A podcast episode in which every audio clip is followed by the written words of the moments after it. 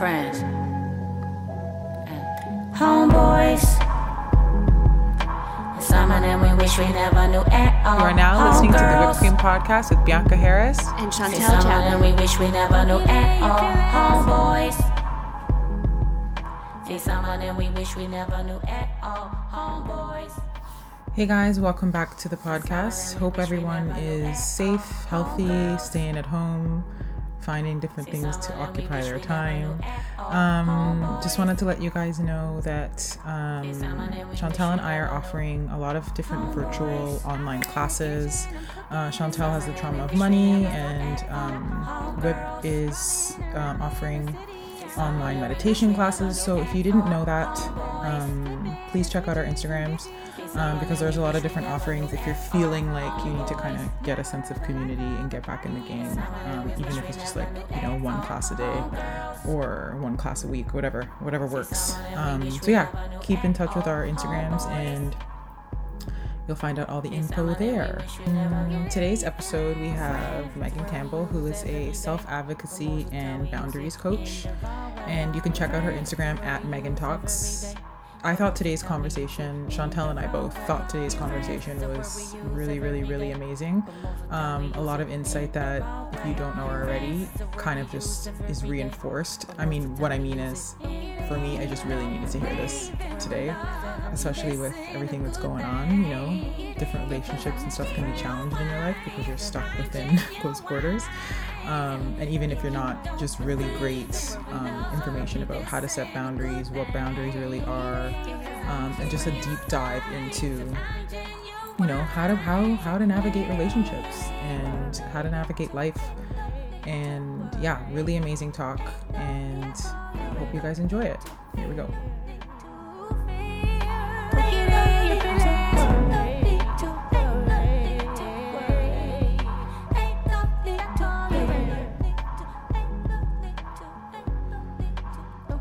Hey guys, welcome back to the podcast. Thank you so much for joining us. Uh, we have an amazing guest as always today, Megan Campbell. Thank you so much for being on.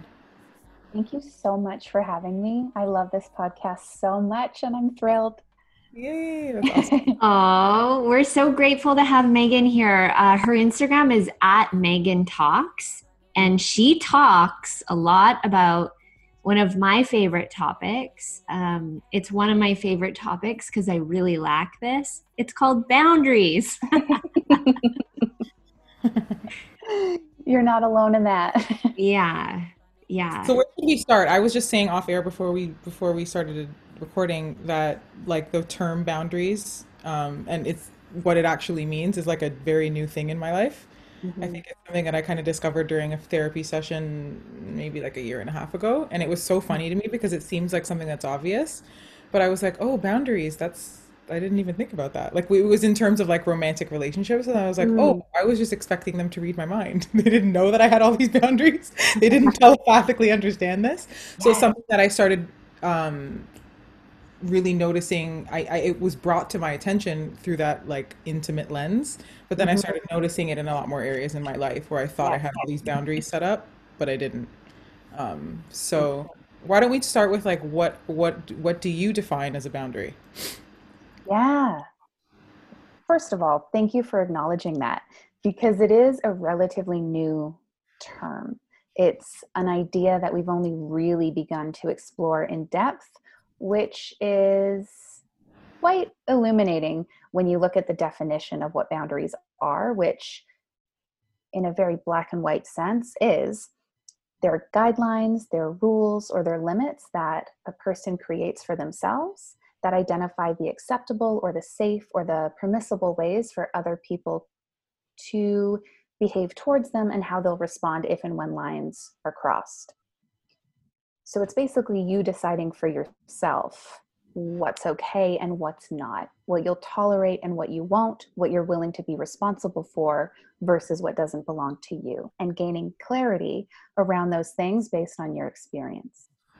Well, the first thing that came to my mind, because I was really listening to each and every word that you said, And you said when the lines are crossed. So does that in, does that imply that you wouldn't create a boundary if the lines weren't crossed? Like, do you just show up and then start creating boundaries, or do you wait for a certain time to be like, nope, this is where we're gonna, this is when I'm gonna create this? This is such a good question, I think, for Megan, you to tell us a little bit about like why you became passionate about this work.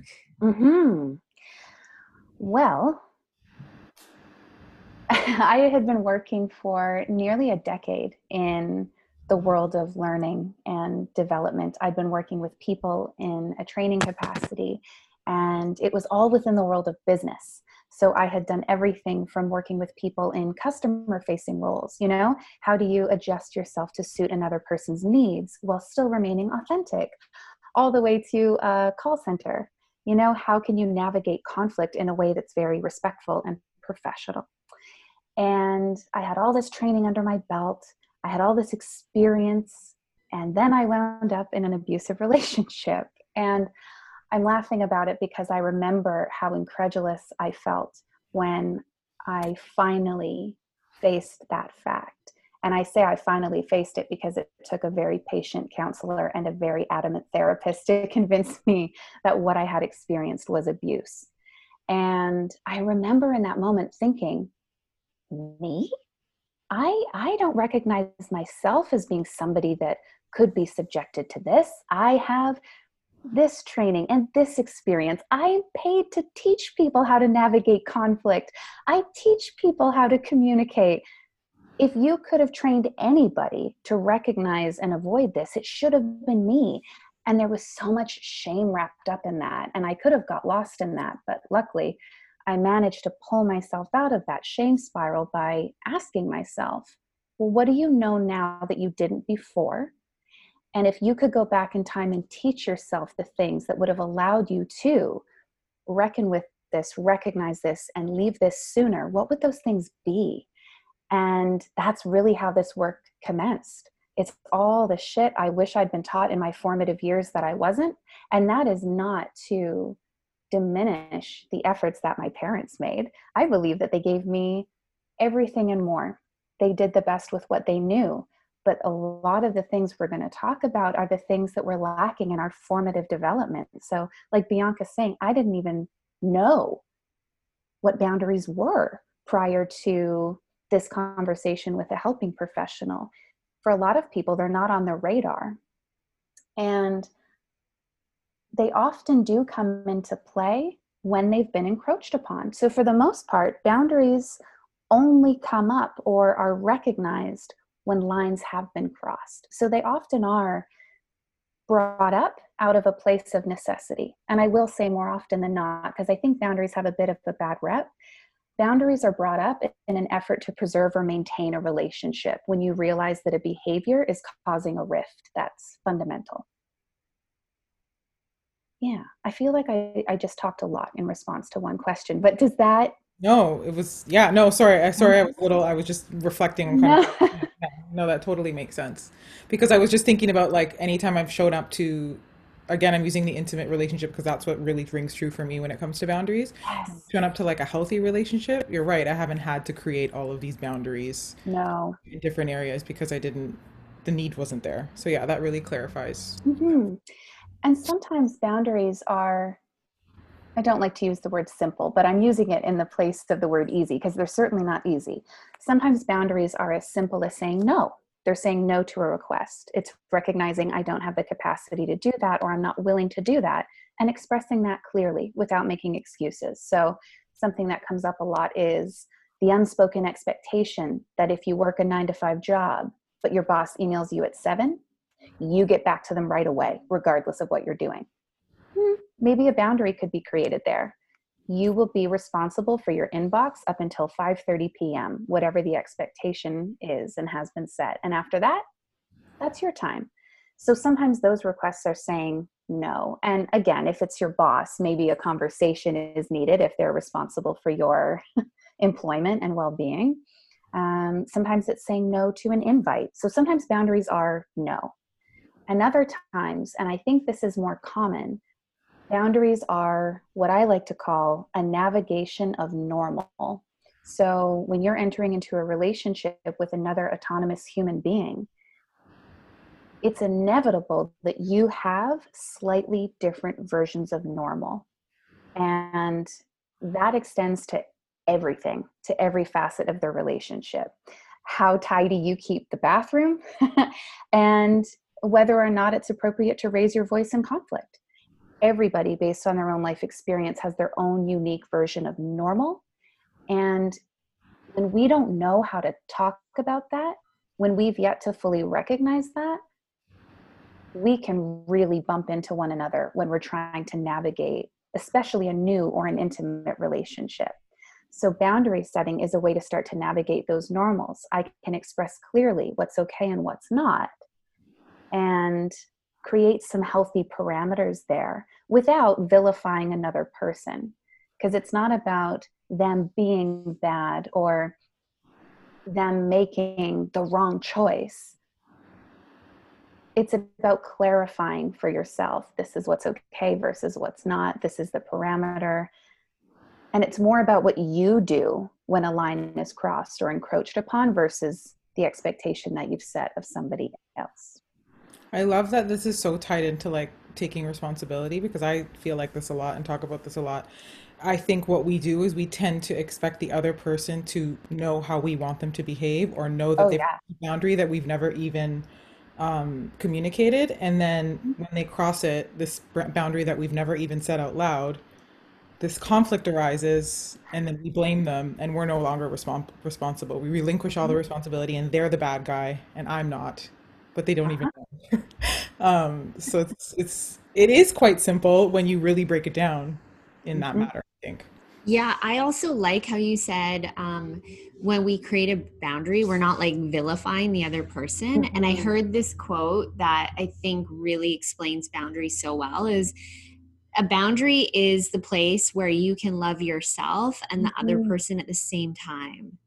yes You know, because it does, it protects the container of whatever relationship you're in. hmm Absolutely. And most people, especially the people that you've welcomed into your life, the people that you want around you, they're more than willing to meet your needs. And they want to know what you need in order to feel respected and good and valued. And it's on us to communicate those things clearly. And sometimes you won't know immediately. Sometimes somebody will encroach upon a line that you weren't even aware existed until someone pushed up against it. And you might need a moment to say, something about this doesn't feel right, or that didn't land well. And I need a moment to reflect upon why.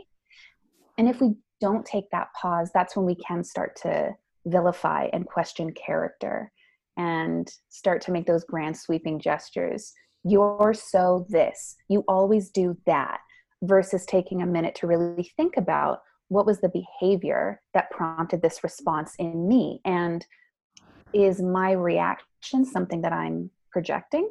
Like does that person's behavior remind me of someone that i have something unresolved with and this is actually for me to resolve elsewhere? Or no was it really the behavior and can i talk about that in a way that's clear and productive yeah it takes a bit of time and space to really get clear on these boundaries yeah Yeah, but I just love that. Like, is this behavior reminding me of something unresolved somewhere else? That's such a good point. hmm it's especially in intimate because, yeah, it's interesting because then let's say you did go and resolve that thing where it needs to be resolved rather than the person that's in front of you. Because then that can then change your boundary. Once that is resolved, you may no longer have that boundary because you've kind of cleaned it up, which is really interesting. Because I've had that experience where I was like, had all these protection, all this like Mhm. boundaries around me, whether I was communicating them or not, but I didn't resolve it with the person that those kind of triggers came from. And when I did, Mhm. I didn't have as much of those, as many of those walls up. Um, yes which is interesting. I was gonna, I was just thinking about when you were speaking, like I, I was wondering, I guess it's tied into what I just said, is like the flip side of it is like, what are the consequences of having too many boundaries? And if they're based upon our experiences, then how do you navigate living life when you have too many things kind of protecting you and then you can't be free to live? Does that make sense? Mhm. It does. And in that instance, and this is one of those aspects of when and where I think boundaries get a bad rep, Mhm. that's the interpretation that boundaries are walls. Right. They are walls that I've erected and they keep me safe. boundaries are the drawbridge. That's what they are. You get to decide when they get lifted up because something needs to be addressed. We need to talk about this. We need to clarify expectations versus this is when they can lay down and allow for that transference to happen. So when we have the view of a brick wall versus a drawbridge, that can create an imbalance. Because when it comes to respecting your boundaries, the only person who's obligated to do that is you. Other people get to decide how willing they are to meet them, and their behavior will express that clearly. And if you've set up so many non negotiable boundaries that people don't feel like they have enough room to be themselves in your presence, they will inevitably start to distance themselves. And I'll say that's relatively rare. People start to learn, okay, okay, this is actually a non negotiable versus, oh, this is a preference.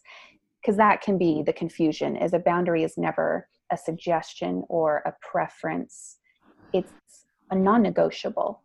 It has to be something that's important enough to engage in that kind of uncomfortable conversation around. Interesting. Yeah. I was I was curious about this before we even jumped on the call. Um, Mhm.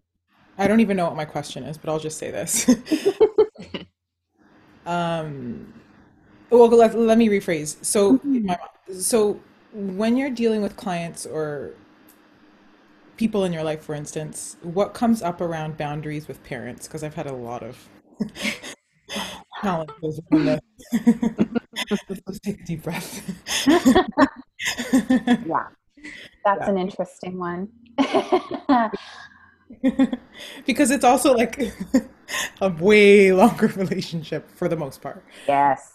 So, And also, we're in this time right now where there needs to probably be new boundaries created Mhm. because, you know, especially if we're living with our parents during, during quarantine or self isolation, or maybe a partner. hmm Yes. The parent relationship is an interesting one because the feelings there are deep, but we didn't ha- necessarily have a say in the matter. So, of course, there are instances where people have chosen to separate themselves from that relationship, or people who are still in relationship with their parents. The waters of boundaries can be very murky because it's this interesting dynamic where the feelings run deep. There's a lot of history, there's a lot of ingrained patterns. They were part of establishing your initial viewpoint on normal. And as you grow older and gain more autonomy and become your own person with agency, you start to deconstruct your previous worldview and erect your own. And that's when and where there can be some confusion. So I always go back to this thought that the best way to change another person's behavior is to change yourself. And when it comes to parent work specifically, I often look to, do you know Dan Savage? He's a writer. Yeah. He coined this term called the price of admission. Have you heard about this? I don't know. I don't think so. Tell me. it's an interesting theory and it really applies to the parental dynamic where you have to decide for yourself within the different relationships in your life what is the price of admission you're willing to pay in order to just be in relationship so he talks about how you know maybe leaving a damp towel on the bathroom floor isn't going to be the deal breaker if you love your messy partner despite how neat and organized you keep your household. So there's that inevitable give and take. And in the parental dynamic, that's where we actually tend to pay the highest price of admission because there's only so much we can do. But we have to get really clear on what are the things that we find irksome or annoying or a little bit tiring or a little old versus yeah, everything. what could cause a fundamental rift? So, what about their behavior could truly compromise your relationship with them? Those things are worth addressing. So, you know, if your dad has a tendency to be floppy or lazy, and that's driving you a little bit up the wall within, let's say, the confines of quarantine. That might be something that, to a certain degree, you have to live with. You have to decide for yourself what am I going to be responsible for versus what is his responsibility.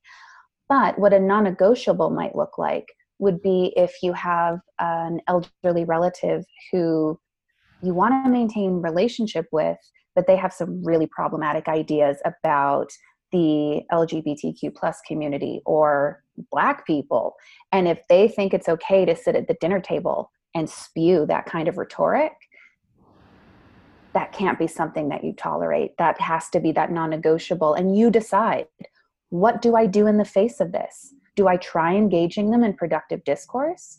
Do I tell them that that's off the table and create a consequence for what I will do when they cross that line?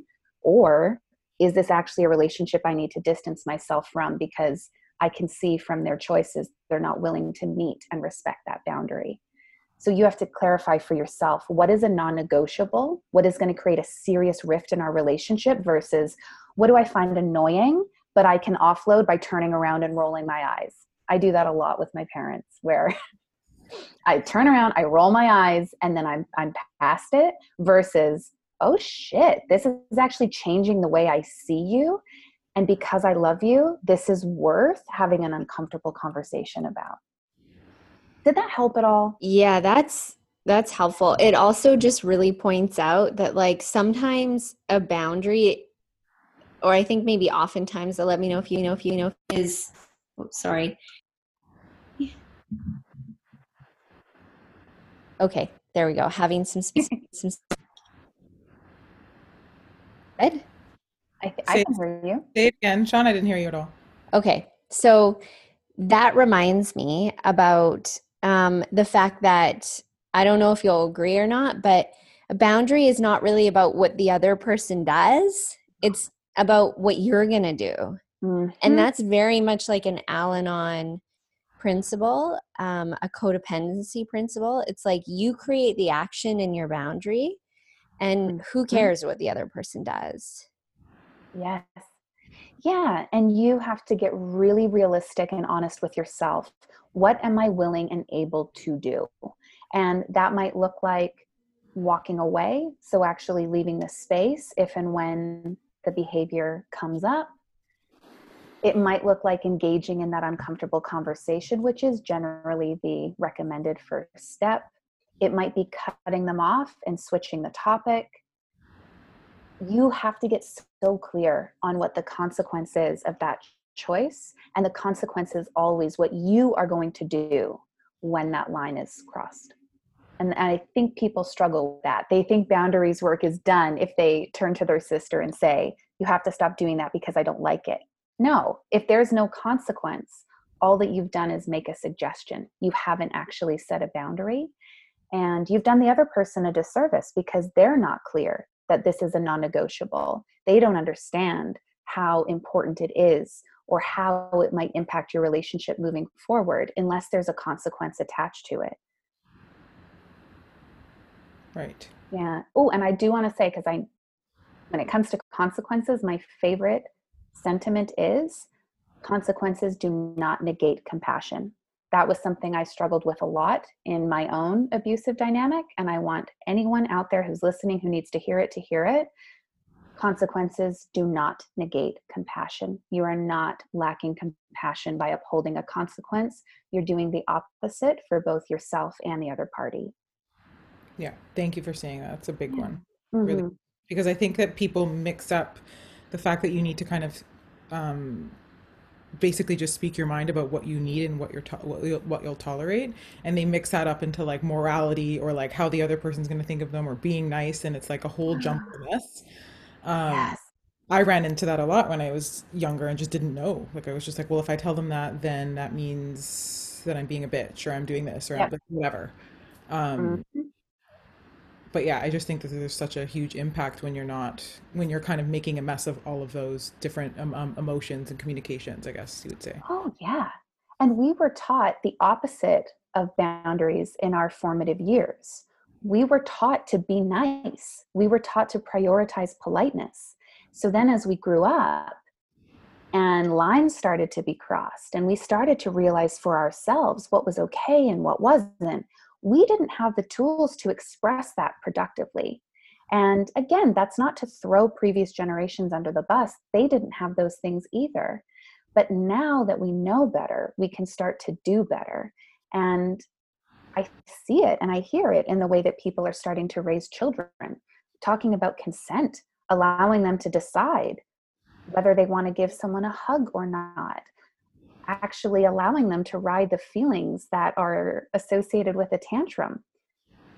It's interesting how it's starting to shift but we're so on the brink of this conversation. It's still so new but it's so so so important. And i created a workbook about boundaries that literally starts with a section on nice unpacking your relationship with the word nice because if you don't undo that you can't start to establish this new skill. There's a lot of unraveling that needs to happen before you can start building up this new ability. And it goes back to those formative years. It's a really interesting topic to dig into. Yeah, I think we kind of we kind of um are more concerned like I think that we think that if we're I think that like you can be kind without having to be nice. Yes. You know, like you you can be um really clear about your communication in a way Mm-hmm. that's not angry and freaking out and swearing and like you know the whole nine Yeah. without having to be nice. And I think that that's something that a lot of people, I mean, I just hear within everyone in my life that a lot of Mhm. people struggle with and and just even just having those uncomfortable conversations, like we're just so uncomfortable even having those conversations. I Exactly. grew up in a world where it was like either yelling or nothing. Like there's no Oh yeah. Yeah. And so that's most people's experience, unfortunately. Yeah. Mhm. So it's not fun and it's not, not a pretty fe feeling to feel like you can't just like sit down and have a normal conversation. Yes. Um, I, I don't know where I'm going with that, but that's just what it, what comes up for me because it's a lot about communication, what we're talking about. Oh, yes. A hundred percent. And I even I mention this in the work I do, whether it's in the workbook with individuals, because we don't have a really solid history when it comes to communicating our way through discomfort or hardship or conflict. When you start to do this work, the likelihood of everyone else in your life doing it at the same time is slim to none. So the chances are extremely high that the first few times you attempt to set a boundary with someone, they're going to hate it. They're not going to like it. They're going to get defensive. They're going to fall back into whatever their pattern is. So that spectrum that you just described, we either move towards avoidancy, that can look like stonewalling or saying one thing and meaning another, or it can look like aggression, defensiveness, or yelling. And in the middle of that spectrum is that assertive approach, which is I'm going to express clearly my point of view and hold space for yours. It's that genuine curiosity about another person's perspective without compromising what's important to you. And the first few times you try to sit down with someone to have a conversation like that, they will react. There's a lot of reactivity tangled up in conflict. All of us have at least two decades worth of unraveling to do. That's an inevitability. But what you can do for that person, rather than start to spiral into self doubt, oh, I did this wrong. Oh, I shouldn't have done that. Oh, I'm not nice. Oh, they think I'm a bitch, is to have the conversation, be uncomfortable for the few minutes you're called to be uncomfortable, state what needs to be stated, and then return to normal. And your own behavior can showcase for the other person that engaging in uncomfortable conversations doesn't mean you're mad, doesn't mean there's a fight, doesn't mean that you've called their character into question. I remember working with one woman who was really focused on boundary setting with her partner. And what she started to do after having a conversation that caused some defensiveness and a bit of a shutdown in him would be to give him at least 20 minutes to process because it takes us about 20 minutes to get from our reactive lizard brains back to the more grounded frontal lobe. She'd give him 20 minutes and then she would pop her head into the room and say, I'm going to put tea on. Do you want some? And she'd see him kind of react and go, Oh, I, oh, uh, sure, yes, I'd like a tea. And just with her reestablishment of normal, slowly but surely, she was showing him when I express a need to you, when I express discomfort, when I engage in you with this way, I'm not looking for a fight. I'm actually looking to avoid one. And she didn't even have to say it. She just had to show with her behavior. This isn't a fight. This is actually what we should have been doing all along, but our parents didn't know how to model that because they weren't doing it. So it's it's interesting work. It's multifaceted for sure. It's going to take time. I think it's such a good point to bring up because I've done exactly this. I mean, I haven't I need to start getting back into that work, but I've done a lot of this with my parents, but um exactly that is what what happened. Like the first few times you're approaching them in this different way, they're like, "What the Mhm. fuck are you talking about?" Yeah. Like, you read, right? It's the whole like they'll either mock it or whatever the hell comes Yes. out. Um, but then you have to be willing to go up against that and continue to do it. That's what you have to be willing to do because the uncomfortableness is going to happen regardless, especially when you're talking to people in a different way. Um, but you have to be willing to like know that sometimes it's going to be confronting to know that they're going to be like you're you're acting weird. This isn't what I know, right? Yeah. Continue to push through that. I guess I, I guess I should say because Exactly. exactly what you said is really right on, and not Yeah. Oh, it's not easy. But again, it comes back. The only way to change another person is to change your own behavior. That's Yeah. it. That's the only way you can start to change the dynamic. And it sucks and it's uncomfortable and it's hard, but it is so worth it because if you're not doing that, you're either falling into patterns where you're having the same fights again and again and again, and there's never resolution, or it's not being addressed. You're compartmentalizing and that resentment is starting to build and brew. And a lot of people who take that approach because it feels, and I'm going to use finger quotes, nicer to sweep it under the rug, to turn a blind eye, to let it go. They tuck it away and it just hides between their rib cage and then something innocuous happens maybe it's two months later or 10 years into the marriage and suddenly the other person is the villain to their victim and they have a blowout fight you've Right. been doing this for five years and the other person's like what i didn't know that for the past five years you thought i was a piece of shit and that conversation is so hard to come back from. The minute that it's become, you are the villain to my victim, ooh, that takes a lot of repair work versus I'm going to be fucking uncomfortable for five minutes and then I'm going to offer them a tea and we're going to be slowly but surely resuming a new normal that works better for both of us. Yeah, I, it's, it's a- I- this is a, like more. I needed to hear this more than I even realized today. Oh. Same. Mm. I think it's just such. an I also Sorry, go ahead, Sean. Oh, it's okay. Go ahead, Bianca. It's already gone. Forgot it already. I was just gonna say, um, as someone who's a recovering codependent, Mm. um, boundaries are really challenging, really, really challenging.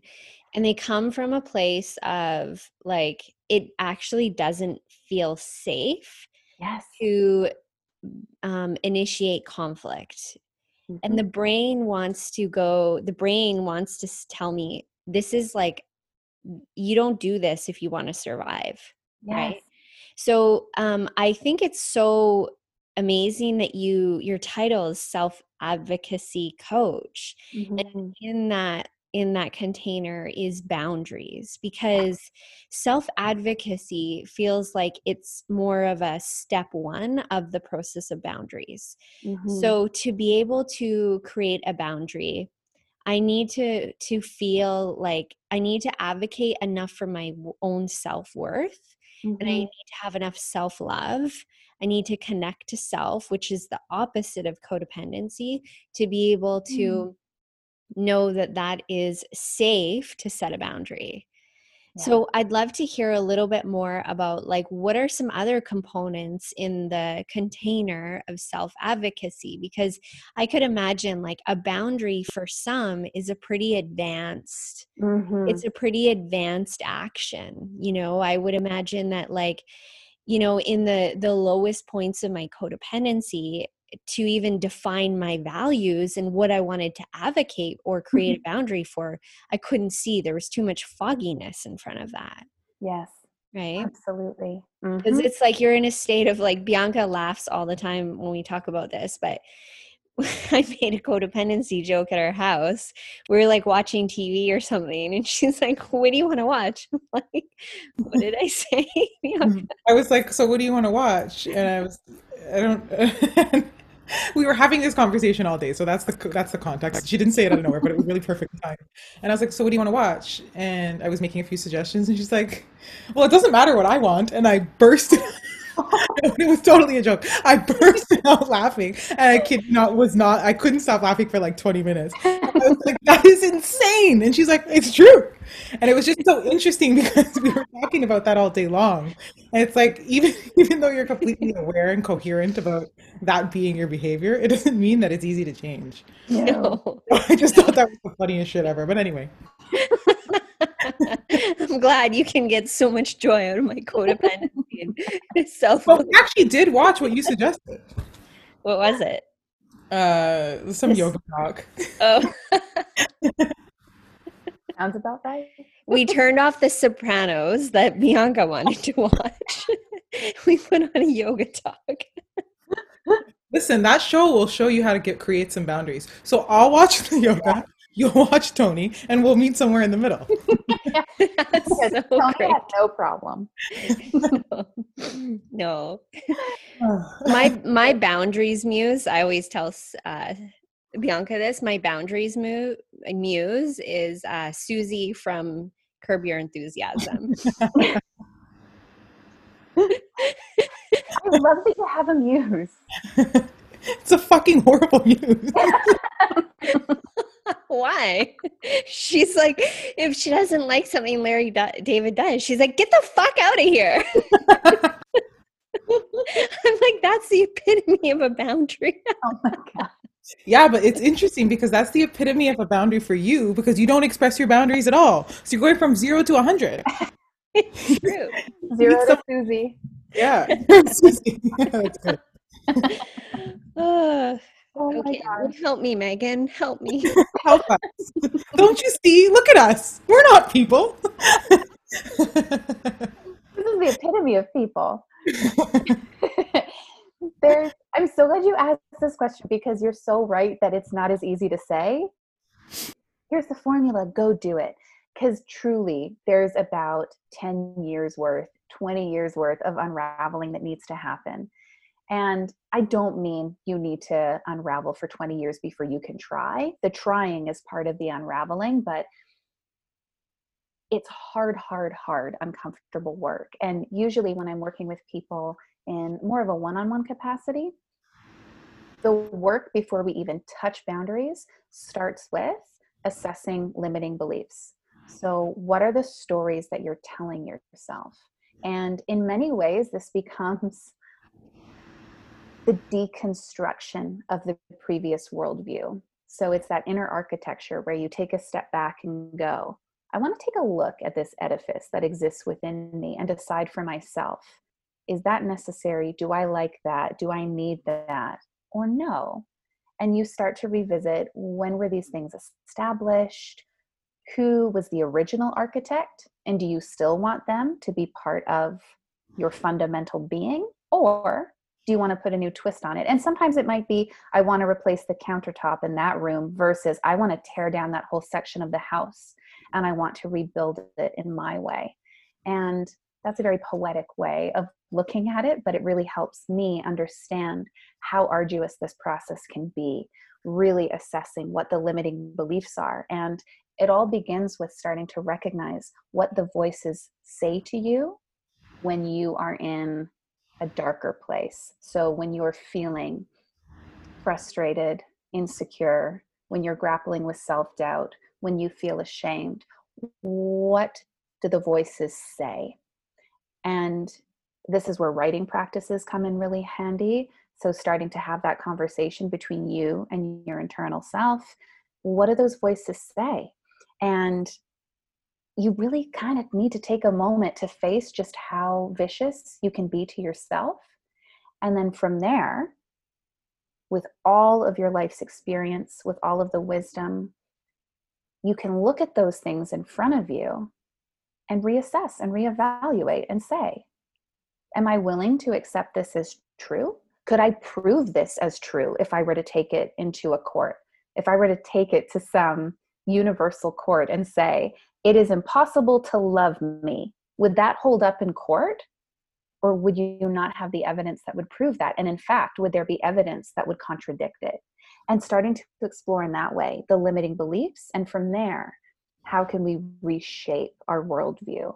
And again, digging into the notion of nice, all of those old obligations that were placed upon us. What are you willing to shed in order to grow? There's a, a reestablishment and a reevaluation that needs to happen from the beginning. And you really have to be ready to do the work. You have to want to do it because if you don't, you won't. If the way that you're operating is still working for you, even a little bit, the likelihood is that it will continue. The people I tend to work with are the people who are really sick of their own shit, who can look at their life and say, what, what was previously working for me is not working anymore, and I want to do something different. And then they get to decide what that different needs to entail. Can I just go back to one thing that you said and offer this? Mhm. As, I mean, as well. I think what you said at the very beginning, everything you said is is so right on. But I also think what you said at the beginning is like, even though it is hard, Sean, to do and it's not comfortable, the first thing that Megan said is like, you have to just do it anyway. Because it's like someone like you, especially when you know all of these things, you know so much information, you know about all these lineage, different lineages, and you know about so much healing and all of that stuff. Mm-hmm. All of that information isn't an experience. So you need to take the information but also apply it. And I think that's the step that we a mm-hmm. lot of us miss is like we listen to all the podcasts and we read all the books and I'm including myself in this as well. It's like we all do it. We we take in all the information, but if you can't actually apply it and actually set the fucking boundary, mm-hmm. is it? Right? Mm-hmm. Even though it might be uncomfortable and and it's also I think really important to know that like you're not in those unsafe relationships anymore, right? So it's like the people you're going to be setting those boundaries with aren't the same people that you know you formed a lot of that trauma with, and I think that that's a big part of it too. Yeah, that's so true. And it's it's amazing that you point that out, Bianca, because right now my favorite quote that I'm using all the time with people I'm working with is the, you know, you just got to do it like that contrary action, esteemable action leads to mm-hmm. self-esteem. Why is it my favorite quote right now? Because I need it the most. yeah. but Yes. it's true. It's just like, just do it. Just like, it's the esteemable action. And that enough esteemable action will lead to the self love. It'll lead, lead to the self esteem. It will lead to the, you know, I am innately good Mhm. and I am worthy of creating a boundary that is aligned with my values. Yes. And a reframe that can really help. And I say this from my own experience because I know that you know that I've grappled with codependency as well is I'm not engaging in conflict, I'm engaging in the resolution. And that reframe can really prompt me to step up and do the uncomfortable thing. And it gives people the opportunity to show you who they are. And knowing you and how generous and how light you are, leading with that, I'm going to make the most generous assumption that the person on the receiving end of this conversation, even if they're resistant to it at first, deep down wants to hear, wants to know, and wants to meet me in this resolution. So rather than I'm engaging in conflict and that feels unsafe, I'm engaging in the resolution, and this is important. Wow. That is such a powerful reframing. Yeah. Thank you. Wow. Yeah, I think that's a huge piece that is missing from a lot of these kind of conversations is like Mhm. you're, you're entering the conversation feeling like this is going to be like a conflict and an issue Yes. deep down both of you actually want the resolution so that's Yes. communicated i think that's amazing Yep. sure. I dedicated a whole page to the workbook to the sentiment most people don't suck because we hesitate so much because we're so afraid of the conflict or what might be confirmed. That's always the uncertain fear is what if I set this boundary and they continue to cross that line? What if something terrible is confirmed about them or our relationship? There's this unspoken fear. But if you can remember that, that most people will want to meet you where you are. Most people want to do their best.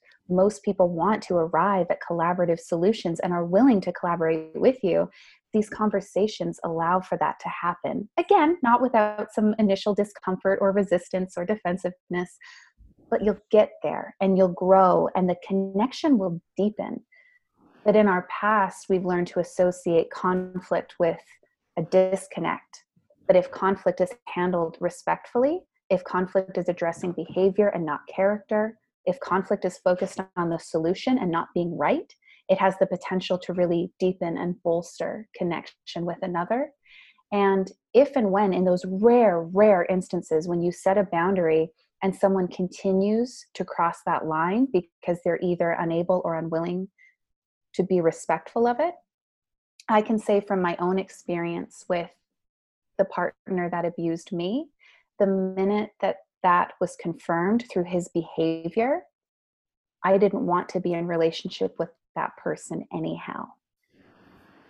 So it's scary, it's uncomfortable, but it's important. And more often than not, when it's handled in that way, the resolution, it really does deepen the connection and allows you to to meet each other in a more respectful safe relationship because that's part of safety is establishing healthy parameters for one another and if we can start to create a norm around that all of our relationships will become so much better for it Yeah, and I think a lot of the times there will be instances where the person can't meet up to like can't live up mm-hmm. to that boundary. That happened a lot. That happened a lot for me. yeah It makes the decision to know what to do next a lot clearer. It's not Mhm. cloudy anymore. It's like, okay, I've created the boundary. You can't. We've tried. It's not happening. Yeah. Keeps getting crossed, and it makes it it makes it actually a lot simpler to be like, okay, I, I, I can see what I got to do here now, instead of like. I shouldn't I? I don't know why I feel like this and all that. Right? It's yeah. like a big thing.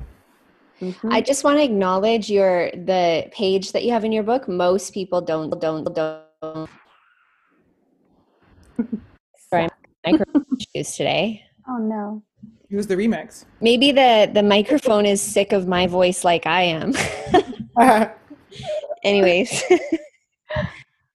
um, I've been doing so many talks lately, and I'm just like, shut up already. I know. no i love your voice thank you, thank i you, love both of your voices thank you. good podcast voices and that is important i've had to stop listening to audiobooks if i can't handle the tones Yeah. Yeah. Mhm. Um, but I was gonna say I love that like most people don't suck because if Mm. you if you believe that many people are out to get you, you you are in victim consciousness. yeah Right. And that's like that's something that you need to adjust. I used to be like that. I, I would think that most people were trying to fuck me over. Mhm. And the reason why I'm not shaming myself for being Mhm. that way, it was a it was a protection method. it's a trauma That I yeah, it's a trauma response. It's something I developed that made me feel safe at that time. And then as I started doing the work, I realized, whoa, that's victim consciousness. And Mhm. guess what? We get addicted to victim consciousness, Mhm. right? Yep.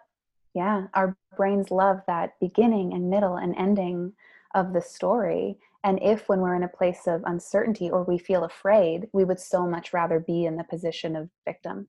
Mhm. hmm Wow, this has been illuminating, and I So love illuminating, illuminating. Hey, I thought it would be cool to play a fun game where we give you a scenario. Oh boy. I'll say like what I think the boundary should be, and then you correct us. So, we might have very different boundaries. And but ga- we'll do it. We'll do like a COVID version. okay.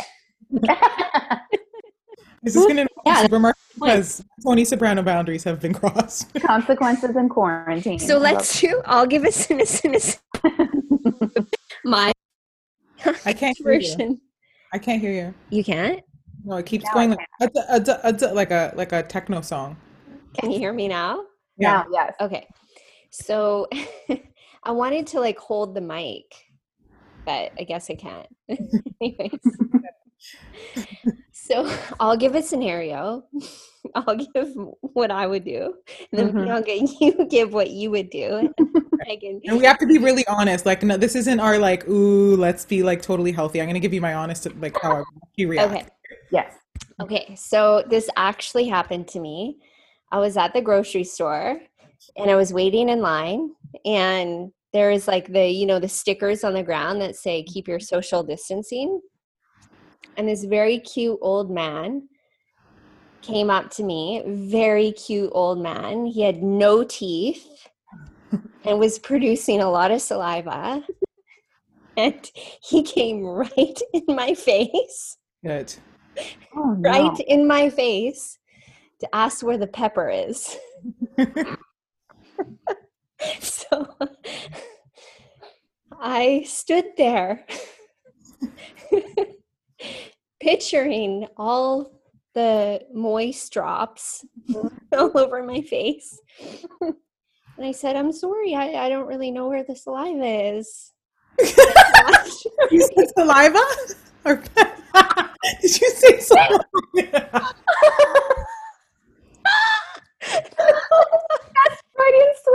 I've ever no, wait, you didn't really say saliva in real life, did you? no, I said pepper. Oh, okay. you just fucked up right now, right? Because that would have been so good if you said that in real life. No, I said pepper. Sorry, I don't really know where the COVID 19 is.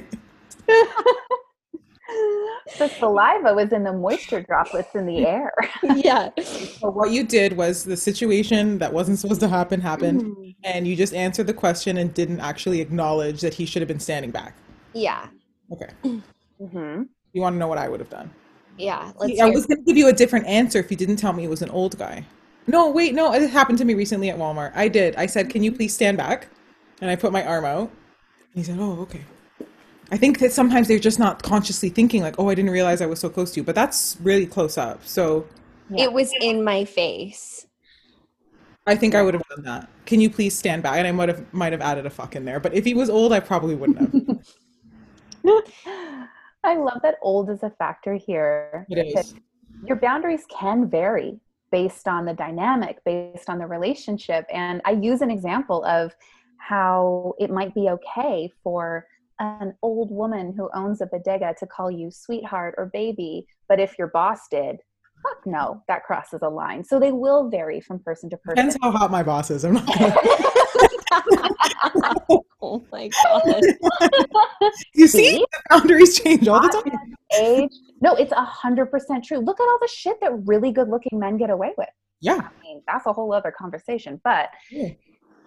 age is absolutely a factor. And what I would ask is, what about that situation was not okay? Well, you know what I just realized um, Mhm. after this conversation is it was not compassionate and loving of me to myself and to him to just allow him to do that because he might get the virus from me, Yep. right? Mm-hmm. See, this is why it's so good to work with self-aware people because you already arrived at the conclusion of I tried to be nice in the moment and realized in hindsight there had been a miss. And rather than shaming yourself for that, because that's unproductive, if there is that recognition, if there's maybe that momentary guilt of, ooh, I wish I had done something differently, great. Do with that information what you will moving forward. Now I know moving forward, even though it might not feel nice, I know the kind thing, the compassionate, the important thing to do is to remind that elderly person that distance is for their safety as well as mine. Hmm. And you can put your compassionate, loving energy into a statement like that. I think it's even bigger too than mm-hmm. just compassion for yourself and compassion for him because it might have been a really quick interaction. So like maybe you didn't even have them like maybe he asked you the question and you answered and that was done. It was 2 seconds, right?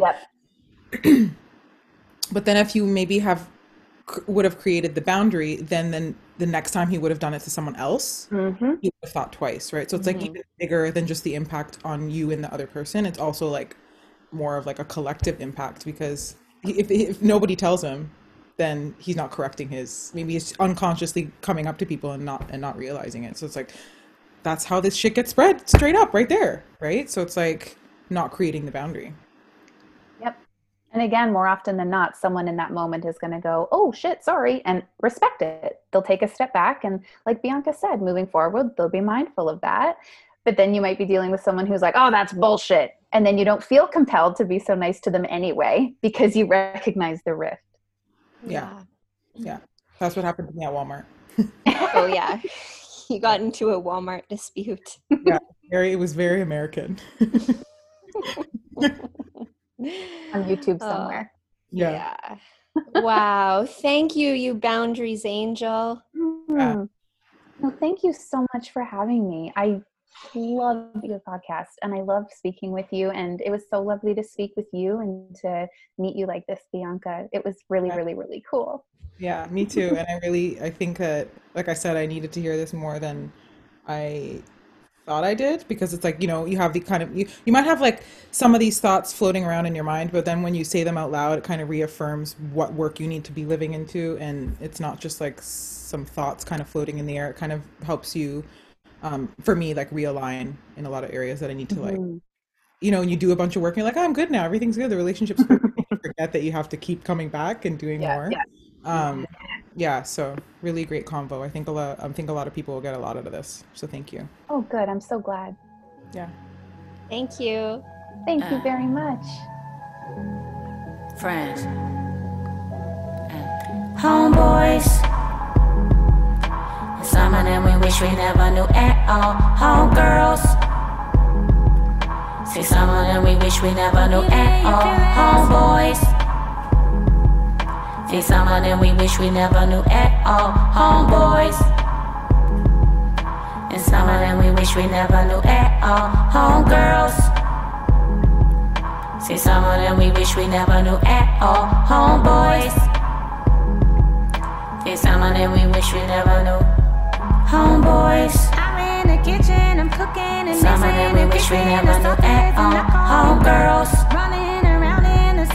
Running around in the city. See, some of we wish we never knew at all. Homeboys. Flipping and switches and bitches. See, some of we wish we never knew at all. Homeboys. Never the life of the party. And but some of we wish we never knew at all. Homegirls. See, some of them we wish we never knew at all. Homeboys. See, some of we wish we never knew. Friends, it's where we use every day. But most of the time we use it in the wrong way. Friends, it's where we use every day. But most of the time we use it in the wrong way. Friends, it's where we use every day. But most of the time we use it in the wrong way. Friends, it's where we use every day. But most of the time we use it in the wrong way. You don't believe in the love, you're missing a good thing. Because I'm genuine,